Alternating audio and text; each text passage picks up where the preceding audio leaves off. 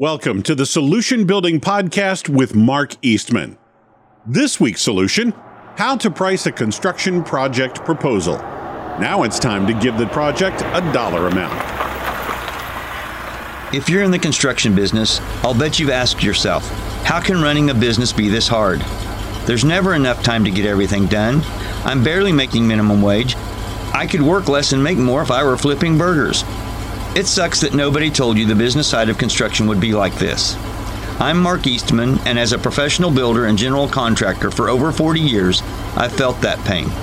That's why, as the owner of Timber Creek Construction, I developed systems to make the business side of construction easier. Welcome to the Solution Building Podcast, where we'll discuss construction problems and solutions. Now, here's my friend Nick Natarella with this week's solution. The next step in the Blueprint for Building a Better Proposal is to determine the price for the project. We've talked a lot about the importance of communication to provide a clear description of the work to be performed.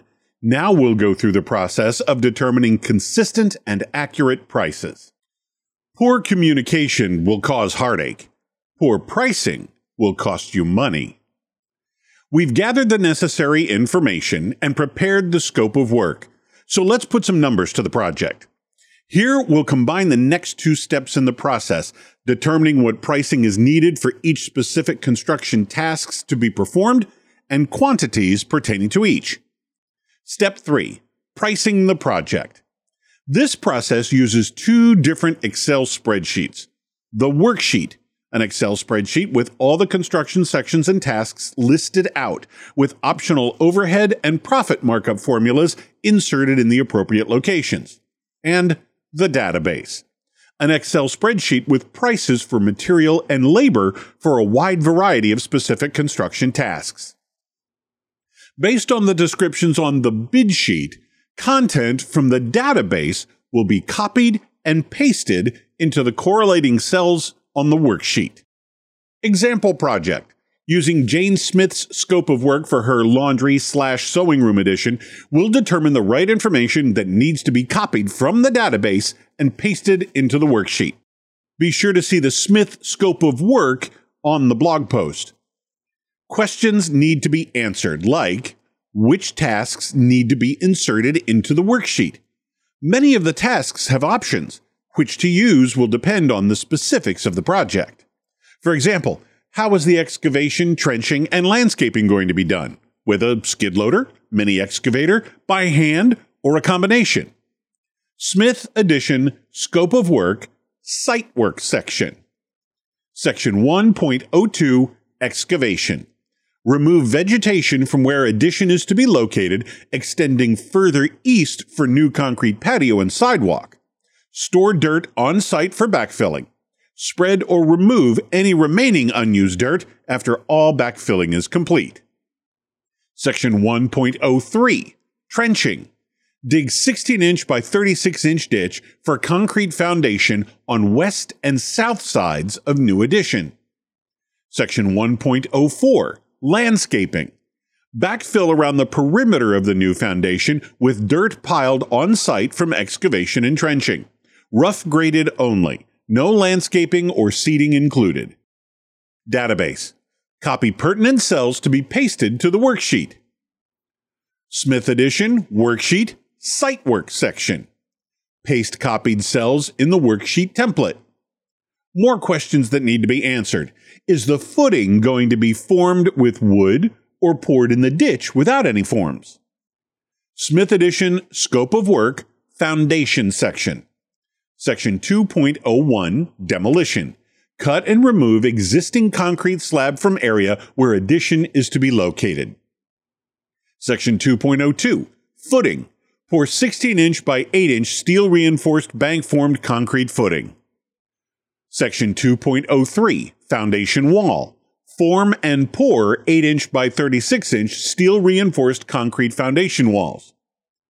Section 2.07, Patio. Form and pour new wire mesh reinforced concrete patio south of existing concrete and east of new addition. Form and pour steel reinforced concrete steps and landing at new entry door on the south side of the addition. database. Copy pertinent cells to be pasted to the worksheet. Smith Edition Worksheet Foundation section. Paste copied cells in the worksheet template. After the pertinent information from the database has been placed on the worksheet, it's time to fill in specific quantities. This will then provide the prices for the work to be done. Step 4. Quantities. On the worksheet, you will fill in the quantity needed to do the work on that line item.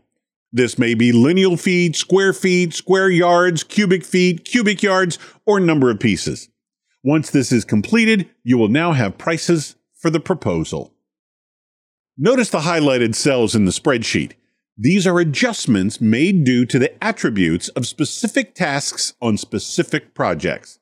In the case of this project, the small size and location of the work in the backyard require some additional work, and therefore additional cost.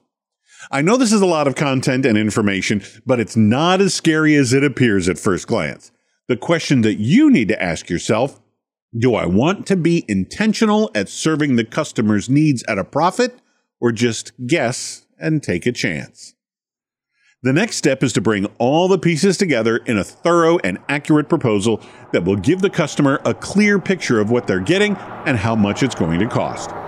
Check back next week for this part of the process. Thanks for listening to the Solution Building Podcast.